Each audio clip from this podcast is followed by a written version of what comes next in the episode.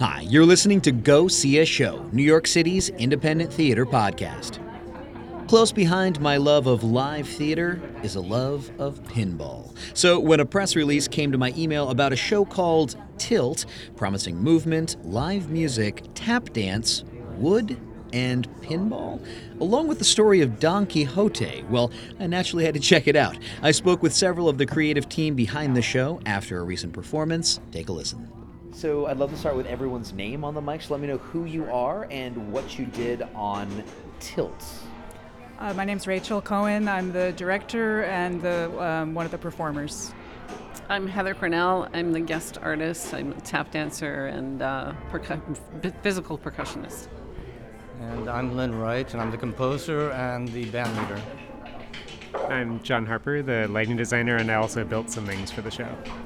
So, uh, Tilts. Uh, so I'll, I'll, be fully upfront. Um, when I heard about this show, uh, I saw the title of Tilt and said, I need to see this because I am a big pinball nerd. So I was very excited about the fact that this was a, uh, a show that incorporated pinball, but it is so much more. It's the intersection of uh, pinball and Cervantes and woodworking and dance. Uh, what is that, that's my interpretation of like what I just saw. But when you try to get somebody to come in to see the show, what do you tell them they're coming to see? Uh, for anyone who's not like seeing the word tilt and you know saying, "Oh, I obviously got to go." Like, how do you convince someone come to see the show? What do you tell them it is? Okay, um, I say that it's a something that they'll never, not like anything that they'll ever see. That's fair. um, yeah, a mixture of pinball, Don Quixote, um, delusion, dance, percussion, music, uh, just a feast for the senses, I guess. Was, uh, well, what started this all? I mean, it's it's such an interesting mix. So how did you arrive at this? it all came this? out of this head. It all came out of Rachel Cohen's head. It's scary in here. I tell yes, I tell everybody you have to come because this woman has a brilliant mind and she's delusional.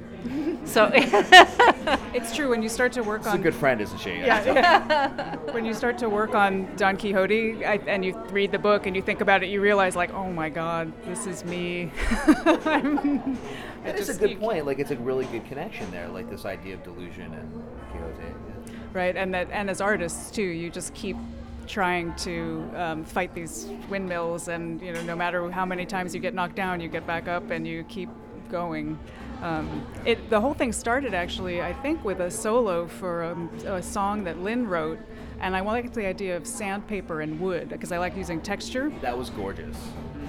Thank you. Uh, and and then it just grew from there.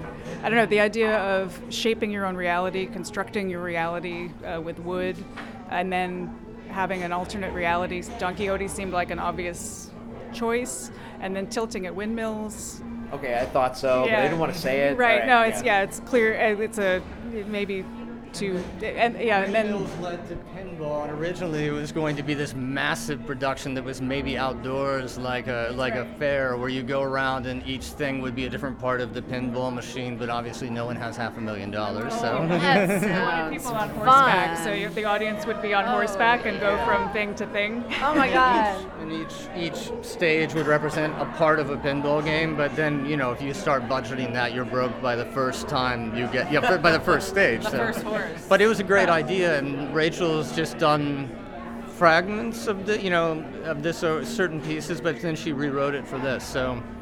How many years? And that's where it all started. The sound was just the idea of the materials will dictate the sound. And then, okay, let's balance it. Kind of, you have the soundscapes or the delusional mind with the dancing, and then you have more concrete movement and more concrete sound for certain scenes. And which one represents delusion or not is up to you. So. I love. Okay, so this is all makes more sense now, right? Like, how do we mix in these disparate elements and uh, even beyond just like it's what's in Rachel's head? Like, it, it all like starts to make this these connections. What I'm fascinated by, having just seen what I saw, is how the hell you then made that happen. Because seriously, it's uh, there's there's so much going on on stage, not just sonically and visually, but materially. There is so much happening that all your performers, your ensemble, deserves like Medal. so They- much. and partial view too. Yeah. Because their faces are covered. their faces are covered. And, and yet they're facilitating the entire build of the set, which Yeah, is they're phenomenal. building a set as we go along. It's phenomenal to watch. How in the world do you put that together? Like, what was this process like? We had a lot of rehearsals. Um, and one thing I want to say is just, yeah, how, how amazing these dancers were. And I would like to point out that they come back to work with me after working with me before. so I, they must be, yeah, gluttons for punishment. But they, they have been so incredible through this whole process, figuring things out, being willing to practice things over and over again, being willing to try to do the whole thing with their faces obscured by these great costumes by Oleg. Um, they and a lot of the time i would give them an idea and they would run with it and so i would say that at least 50% of the piece is they developed themselves i would say One of, one of the things that's so special about Rachel's work is that it's planned to the minute detail, all of that building, and then on top of that is a complete layer of improvisation. So we're all improvising, and every night it's different. So even the, the, the perception that I have in the box is completely different tonight than it was last night. And she allows for that kind of freedom in the artist, and at the same time, it's it's the structure of the piece is so tight and so um, perfectly choreographed that it gives us the freedom to be completely improvisation. Funny, that sounds a lot like playing a pinball I game. was just going to say that's kind of where the pinball game comes in. There's all this, it, it's very tightly structured, but there's this, an element of chaos. And, Yeah. and you can learn to control it a little bit with skill, but you still ultimately. Win or lose. Right. Uh, but I mean, there's always going to be three balls at the very least. Um, and you have like a really incredible challenge here in working on something like this, in that you don't really get to see that, like even more so than a, a typical show. I think even a typical dance show, you cannot see what this thing is until all of these disparate elements start to cut. Like, talk to me about like your work on this show because you had a hell of a challenge. It's true, but it was really fascinating, and, and building parts of it also helped because then uh, we had a residency here in the fall where we built some of the things and we started working with them, started moving with them, and uh, pulling together what the show was going to be. So seeing all of that, Rachel and I had coffee I don't know how many times, and uh, Over like a woodworking session too, or um, separate from that, but it was also together. There was a lot of coffee in the last two weeks. Wow, to make okay. this.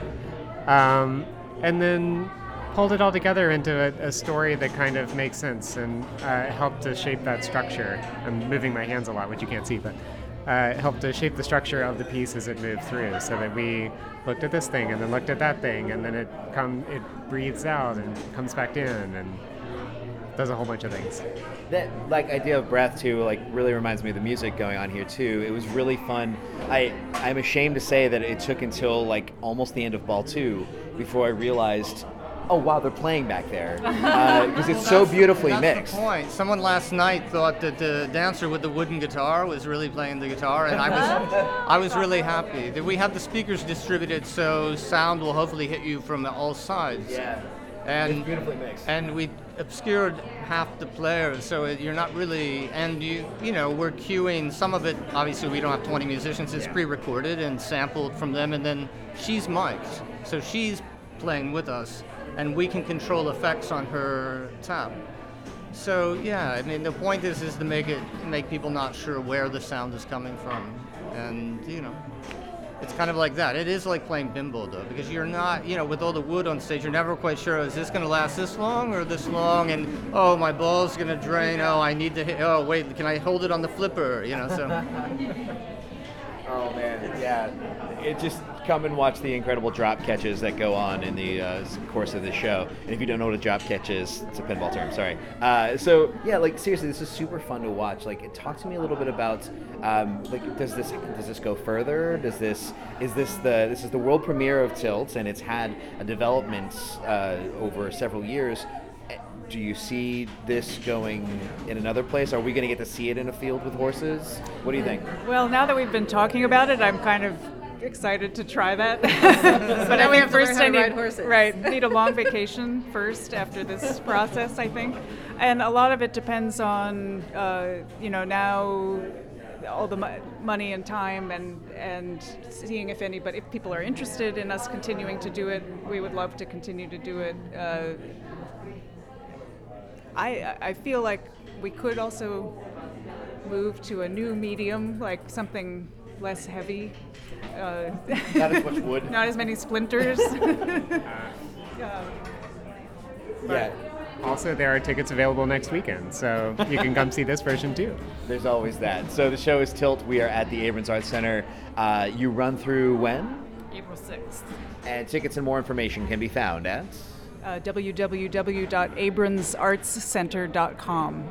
uh, org org Brilliant. Thank you all so much for doing this, and uh, I hope you have a much deserved drink after that's uh, that wild piece. This is wild. Thank you so much. Thank you. Now Thank we you. can play pinball. Thank you, Rachel, Heather, Lynn, and John, for hanging out after the show to chat. You can catch Tilt at the Abrons Arts Center, 466 Grand Street in Manhattan through April 6th, 2019. Head to abronsartscenter.org or to Racoco, R A C O C O dot O R G, for links to tickets and more information. Thanks to you for listening into the podcast. If you dig it, please like it on Facebook, facebook.com slash go see a show.